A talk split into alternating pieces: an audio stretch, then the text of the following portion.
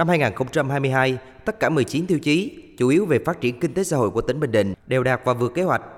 Kinh tế của tỉnh tiếp tục tăng trưởng ổn định, ước tính tổng sản phẩm của địa phương tăng hơn tám phẩy năm phần trăm. Đến nay, tỉnh Bình Định giải ngân vốn đầu tư công hơn tám nghìn năm trăm tỷ đồng, đạt hơn chín mươi phần trăm kế hoạch năm. Các ngành chức năng và chủ đầu tư tiếp tục tăng cường kiểm tra, giám sát, đôn đốc các nhà thầu đẩy nhanh tiến độ thi công và giải ngân vốn đầu tư công. Tỉnh Bình Định đã và đang đẩy nhanh tiến độ thi công, xây dựng các công trình trọng điểm, sớm đưa vào hoạt động.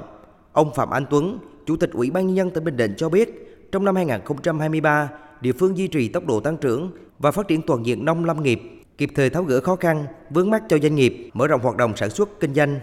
Tiếp tục phát huy tiềm năng, lợi thế so sánh của tỉnh và huy động tổng hợp các nguồn lực cho đầu tư phát triển, cùng cả nước thực hiện các giải pháp tháo gỡ khó khăn, thúc đẩy kinh tế tiếp tục tăng trưởng,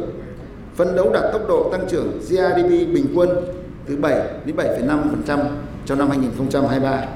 Trong đó tập trung xây dựng môi trường kinh doanh bình đẳng, thuận lợi đối với các thành phần kinh tế, tập trung đưa du lịch trở thành một ngành kinh tế mũi nhọn của tỉnh, chú trọng ứng dụng công nghệ số.